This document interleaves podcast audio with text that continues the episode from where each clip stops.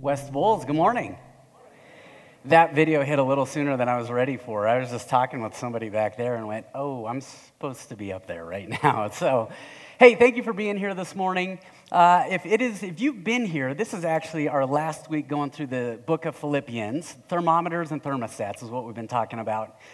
If it's your first time, it's actually my first time as well. I just walked in and they handed me a microphone. So, no, actually, this week I felt like it was my first time. We were uh, there was one lady who was here for a women's function the other day, and she, um, she just saw me. I was going to grab a glass of water.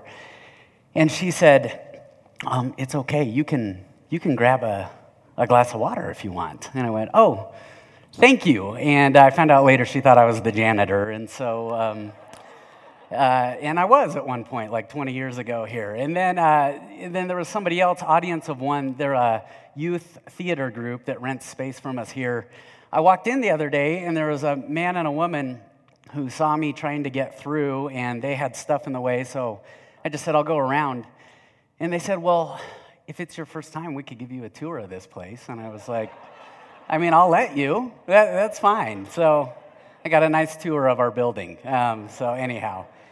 Well, if, uh, if it is your first time, my name is Nathan. I'm the pastor here. Thank you for joining us. And um, I want to tell you, I came across a list, an article this week that I want to read to you because I have always wondered if everybody sees it the same way I do, and I doubt it, but I came across an article this week of the least liked words of 2019.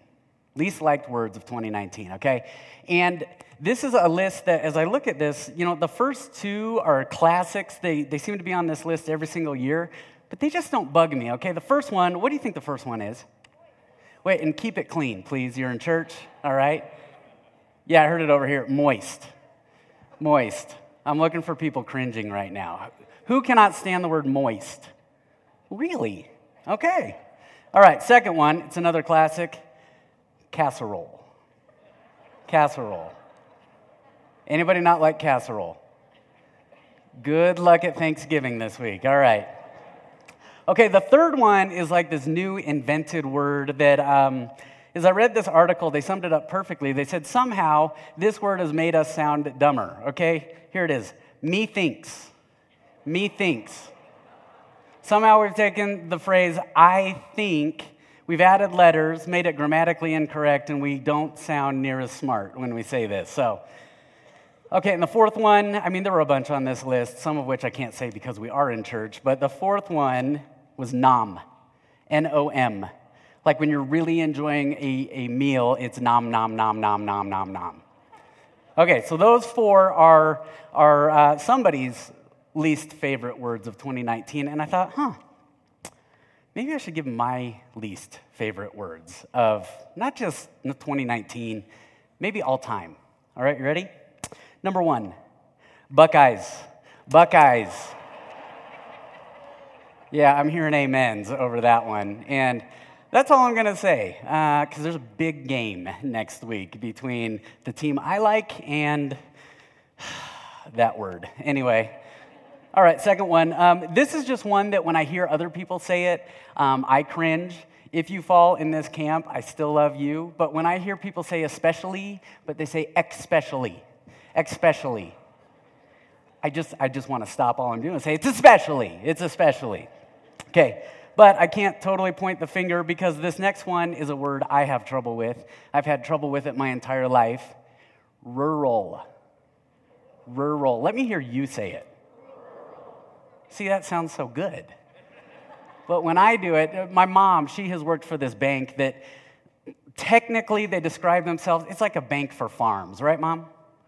Totally wrong? No? Okay. So, a bank for farms, but they call themselves a rural co op. Okay? So, growing up, when people said, Oh, what do your parents do? I say, Well, my mom works for a, uh, it's this place for rural co ops, and they just kind of look at me funny. It's a bank for farms, okay? That's all you need to know. Finally, uh, this fourth word is just, it's just a reminder I've gotten my entire life. Tall. Tall. And I'm a little offended you're laughing that hard at that right now, but I, I shouldn't be mad at it because all my closest friends are taller than me, which is like this whole room. So, anyhow, um, I bring all that up because this morning there are four words that I want you to write down, or yes, you have permission to take out your phones. Uh, just stay on point here, all right? But whether you write them down, or you put them into your phones, or you just commit them to memory, these are four words that really have jumped out to me from the closing of Paul's letter to the Philippians. Because as you pay attention to the language of the New Testament and you pay attention to the different words that they use, these are not necessarily words that we get really, really thrilled at. In other words, they're, they're not adrenaline inducing words. In fact, a good friend, Dan Mellumstrand, who is a tall guy, uh, but Dan Mellumstrand, he pointed this out a while back. He said, you know, oftentimes we can be drawn to fireworks, right? The word fireworks puts in our mind excitement and adrenaline and entertainment, and it lasts for a few moments. But maybe God wants to draw us toward a different related word fire. Maybe instead of fireworks, what God's really trying to build inside of us and do inside of us is create a fire. And so, as I look at these four words that I just want to walk you through as we walk through the end of Paul's letter to the Philippians, I want you to think along those lines because to me, these are thermostat words. As we've talked throughout Philippians, this idea that you can go through life like a thermometer and reflect the conditions around you, or you could go through life like a thermostat, where a power beyond you is at work inside you to affect what's around you. And as I look at these four words, and as I look at what Paul says, and then I look again at these four words, I realize these are the building blocks of a thermostat person who lives a thermostat life, no matter what the surroundings, no matter what the climate. These are the words that build a thermostat life. So, the first word that I want you to write down actually is one that came from Paul, and he's reflecting on this financial gift that he was sent from the church at Philippi. They sent him money. They, they became aware of his specific need, and they sent him money. And he says, Oh, thank you so much that you've renewed your concern for me because the gift communicates that. But then he kind of goes into this side tangent thought that has become one of the most well known passages in all of Scripture. He says, he says, Thank you for renewing your concern for me. And then he goes into this tangent thought. And the word I want you to write down here is learned. Learned.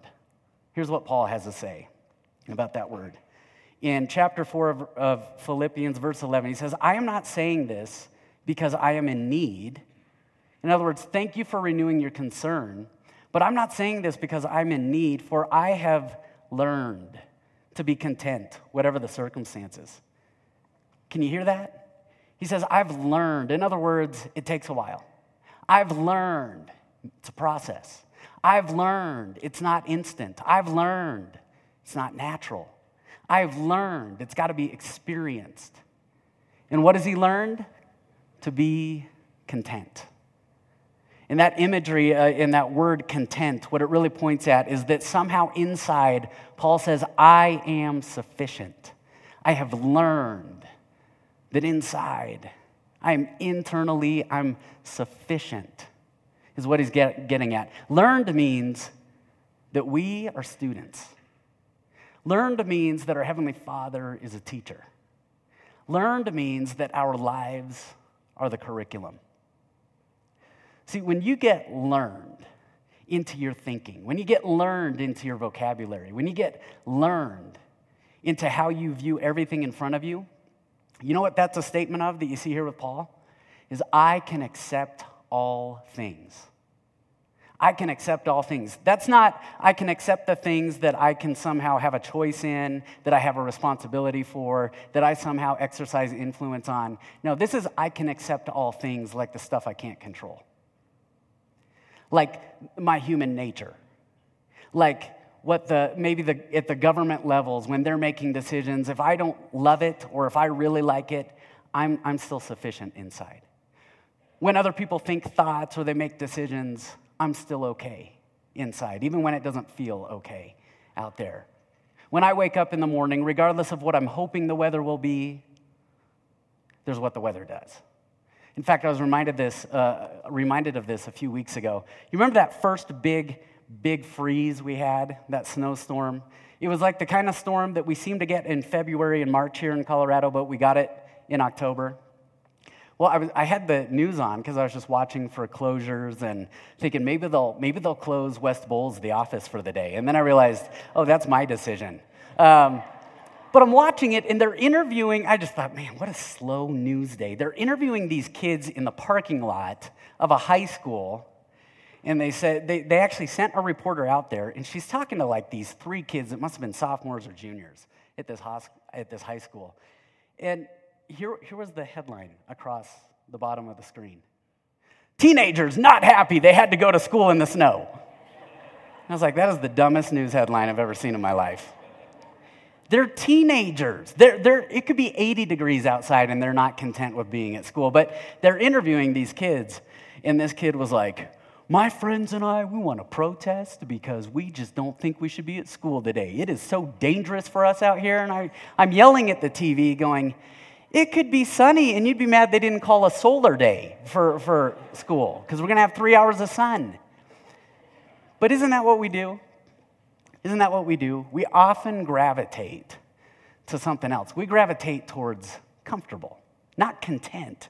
We gravitate towards comfortable. But Paul says, no, I have learned. I've learned. It's a process, it takes time. Second word that I want you to write down is the word discovered.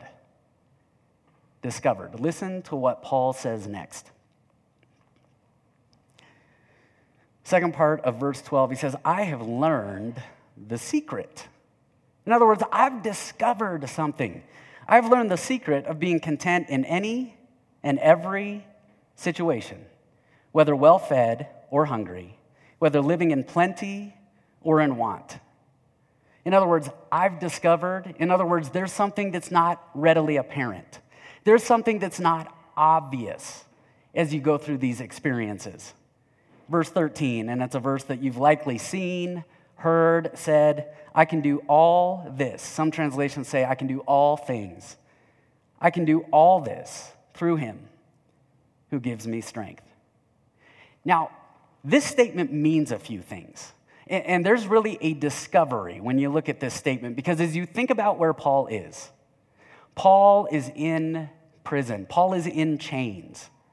And there's a realization that you have as you read this that, first of all, there is something deeper than the surface thing. That's why I had to write down the word discover. Because in any situation that you and I face right now, there's what I think's happening on the surface, and then there's something underneath the surface. The second thing that I think Paul realized here is I don't have to do everything. I mean, here's Paul. Paul, who had been around the Mediterranean planting churches. Paul, who had been so active, whose, whose passion for the Lord carried him everywhere, is now stuck. And Paul, Paul says, I'm okay. Inside, I'm sufficient because I don't have to do everything. And the reason he realizes he doesn't have to do everything is because of a third discovery in this passage that when I can't do anything, God is up to something. In other words, in the middle of my adversity, God has his activity underneath the surface. Now, this is so interesting because when do we usually see this verse? Like after the Super Bowl, you know, when, when they're thanking and they want, they want to say their thank yous or they've just won the award at the, at the music show or the movie show. Remember, that's, that's usually when this verse comes out. And this is not a judgment on anybody who's, who's brought that verse out at all. But I have to wonder if Paul, if he was living today, if he'd go, What? I mean, I was in prison when I wrote that. In other words, if Paul was around today, this would be like Paul's football team just went 0 and 16. This is when he would write that verse. This would be like he just found out he's got a D or an F in a class. This would be like his girlfriend just broke up with him, that there were cutbacks at work, that he was laid off. And Paul goes, even in the prisons of life, regardless of my circumstances, I'm still sufficient. Because why? Because of He who gives His strength. Paul would say, look, this is not just more of Paul's strength. This is not just more of your strength and my strength. This is more strength of the one whose strength carried his own cross. Eh, this is the power that raised him from the dead at work. This is the same spirit that, that for a group of disciples who just couldn't seem to get it when Jesus was around, when he left, suddenly it was, it's that spirit at work. That's what this is, Paul says. See, when you get the word discovered into your living and into your vocabulary, see, when you, when you get learned there, you say, I can accept all things. When you get discovered, you know what you start saying? I can do all things through him who gives me strength. I mean, I was, I was looking for an example of this to show you, and I've just like watched this video probably 200 times in the last few weeks. But this is kind of what would describe it for me. Maybe some of you have seen this, but take a look at this brief video. Pack it up, pack it in, let me begin. I came to win, battle me, that's a sin. I won't ever slack up. All right, let me stop there for a second. I don't know if you can see it very well on that screen. You see that dog? Okay, here's what jumped out to me. Look at the mess around him. Look at the mess around him. I mean, you just think, man, how often would I be looking around at the mess around me? And yet, uh, here's this dog. Here, can we play it, play it a little longer? People in the background have no idea what's going on, but this guy, in the middle of even a circumstance like that, he says, I've discovered a secret. And the secret is what Paul has been pointing at throughout Philippians I can rejoice. I can be content because there is something beyond me that's at work in me to affect what's around me. Third word that I'd like you to write down is the word supplied. We have learned, we have discovered, we have supplied. Paul says this a few verses later in verse 18, and he's talking about the money that they sent him. He says, I have received full payment and have more than enough. I am amply supplied. Do you hear that? I am amply supplied. In other words, this is a trusting. There is an element of trust that I bring to this situation, that God has brought to this situation. I am amply supplied. That means Paul, Paul saw this earthly gift that he received as an answer from the heavenly realms. You know what Paul knows? Is that the, one of the things God likes to do is he likes to talk about us behind our backs.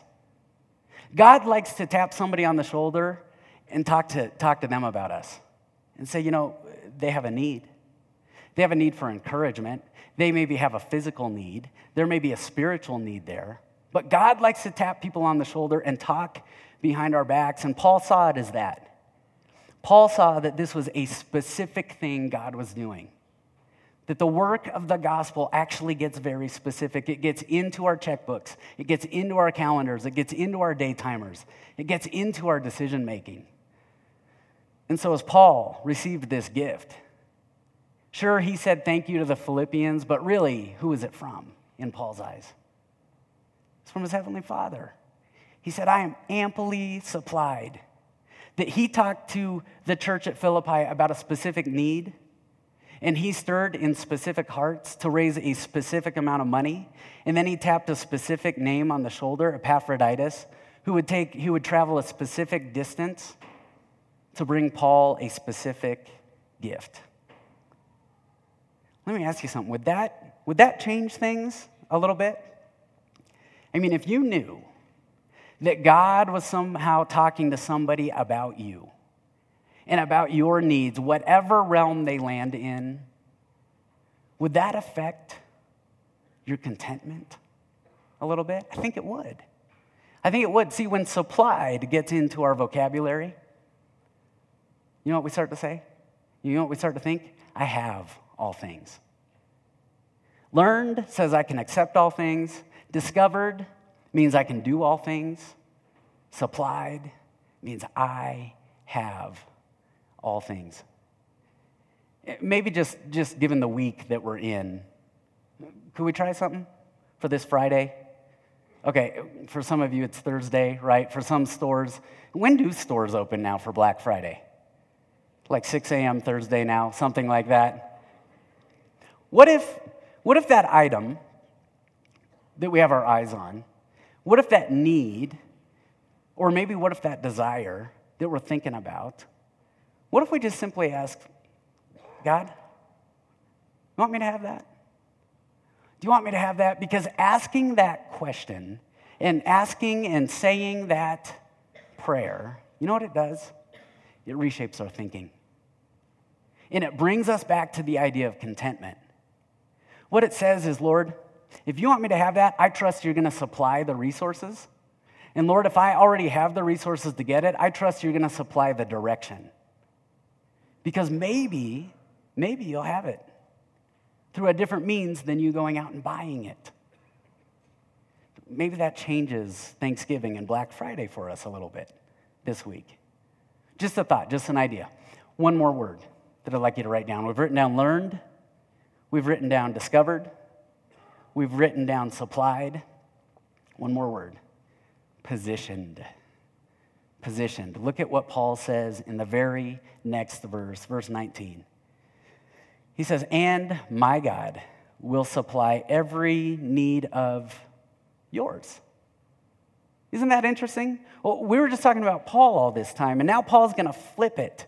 And he says, And my God will supply every need of yours according to his riches in glory in Christ Jesus. You know what statement he's making here? I am positioned. And this is one of my favorite, favorite parts of this entire passage, actually, because this was Paul. And this is Paul, who, as we said a little bit ago, he was not a guy that just stood around. Paul was a guy that if there was a place he felt like there was a need for the gospel, he was going. And so Paul was all around the rim of the Mediterranean, planting churches. And before he did that, he was actually all over the place going after Christians.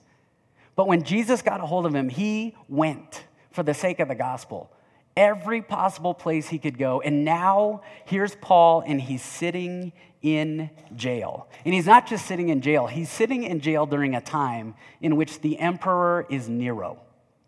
And if you were a Christian in prison at the time that Emperor Nero was in power, this was not a good thing.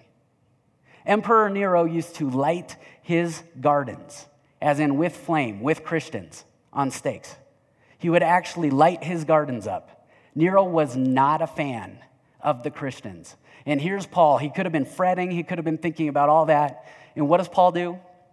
Paul looks at his situation and he realizes, I'm positioned. And he wrote, he wrote four letters. They're called the prison epistles, the prison letters Ephesians, Philippians, Philemon, and Colossians. And in those letters, you have some references to his situation, but you want to know whose situation he talks about most? Others. Not the conditions inside, but the conditions outside. And what Paul couldn't possibly know, and listen to this, please, what you can't possibly know in the middle of your situation right now is what God is up to in the middle of your situation. Because there's something deeper than what you see on the surface. And even though it feels like you can't do anything, He is up to something. He has some activity in the middle of our adversity. And so, Paul, he looks around and he goes, Oh my goodness, I am positioned. See, when you get positioned into your thinking, and when you get positioned into your vocabulary, and when you get positioned into your living, you know what you realize? You can say to others, You can have all things. I've learned says I can accept all things. I've discovered means I can do all things. I'm supplied means I have all things. I'm positioned means you can have all things. I guess maybe the best way to describe it would be the very thing we've been talking about for the last month and a half. I think about our thermostat on the wall. And I think about where our thermostat is in our house. And it's, it's probably not the ideal point. If you were to ask a thermostat, where would you like to be? I don't know, that, that might be needing to personify it. But if you could ask a thermostat, it probably wouldn't choose where you put them. That thermostat probably wouldn't want to be right there, right? But the thermostat is placed where there is maximum access to it. The thermostat is placed in one spot, and the thermostat is positioned for God to have maximum access in order to influence and shape and mold and affect the climate that it sits in. We, a couple years ago, got one of those Nest learning thermostats. And, this thing has, um, it's been both frustrating and a blessing because every time you adjust it, it, it takes that adjustment and it programs that in for like every single day at that time, no matter what the temperature is in the house. And I thought, but that's what it is right there. A thermostat learns what the one who has access to it wants, it's supplied, and then it's positioned to affect everything around it. Do you think maybe, do you think just maybe God is looking for a thermostat? Because when you get the word learned into your vocabulary, you know what happens? You get contentment into your life. And when you get the word discovered into your vocabulary, you gain contentment in your life. When you get the word supplied into your vocabulary and your thinking and living, you gain contentment in your life. And when you gain the word positioned into your thinking, talking, acting, living, into your relationships, you gain contentment in your life. Because there's a truth here. That as I read Paul's close to his letter, as he ends his letter to the Philippians, it's simply this that God will place a thermostat on the wall of any place he has plans for. Which means, which means you and I, if you know Jesus, we're thermostats. It means that wherever I go this week and wherever you go this week, God has installed you there. God has placed you there. And a thermostat doesn't, doesn't go, oh, well, this temperature is uncomfortable. If it's 100 degrees, thermostat's there on the wall. If it's 10 degrees, thermostat's there on the wall. Because it knows. I don't need what's around me to tell me about me. I can take what he's put inside me to tell me about me and affect those around me. And so, with that in mind, I'd really like to leave you as we, as we close the book of Philippians four questions. Because these four words we've been talking about really, I believe, are stages that would probably, probably describe every single one of us at some point in time. That is, some of us are probably in a learning stage. Some of us are probably in a discovering stage. Some of us are discovering our supply and what we've been supplied in Christ. And some are having our eyes opened to where we've been positioned. And so, a few questions I'd love for you to think on, ask yourself. First one is tied to the word learned. What is, what is the lesson? What is the lesson that you're tempted to get out of learning right now? What is the lesson that as you look at the learning process, it just feels like too much? That it, it, you'd rather call a snow day or a solar day, you'd rather call a snow day and step out of class that day. What's that area where he's trying to share and teach a lesson that we're trying to get out of for the sake of comfort? Number two, tied to the word discover. Where am I looking at the surface of what's in front of me? Where am I looking at the surface of the situation in front of me, forgetting that He has some activity underneath the surface. Number three, it's tied to the word supply. Where am I thinking that something outside of me is going to fulfill what He's already put inside of me? What's that object that you're thinking, I gotta have it, I gotta have it, I gotta have it, I gotta have it. I will go into debt to get that because of what it somehow does for me. Where am I thinking something outside of me is gonna what's, fulfill what's in, what he's already put inside of me? I couldn't tell you who said the quote, but I heard a quote a while back that said, Maybe the greatest distraction of our enemy, our spiritual enemy, is that he has deceived us into thinking that we need to ask for what we've already been given. Finally, last question is tied to that positioning word. Where? Where? As you think through the different areas of your life and, and Sunday, Monday, Tuesday, Wednesday, Thursday, Friday, Saturday, what are the contexts in which God has installed you on the wall? Where has He placed you? Because He wants to give His power from beyond you, put it at work within you to affect what's around you. Where does He put you? Because when you can get these four words into your thinking and living and speaking and decision making, you gain contentment in your life, regardless of the circumstances. And so, as the worship team comes back up here to close, would you think on those four words? Let me pray. Heavenly Father, thank you. Thank you so much for words that may not be comfortable for us to think about. But as we look at your word and as we think about the lives that you've used throughout your word and throughout history, these words are a common thread. These are the words of thermostat people who live thermostat lives. And so, thank you for the letter to the Philippians, that you somehow lifted Paul's head up from his own circumstances, that he could look at us and that he could begin to share exactly what it was you were communicating into him and through him. We pray all this in Jesus' name. Amen.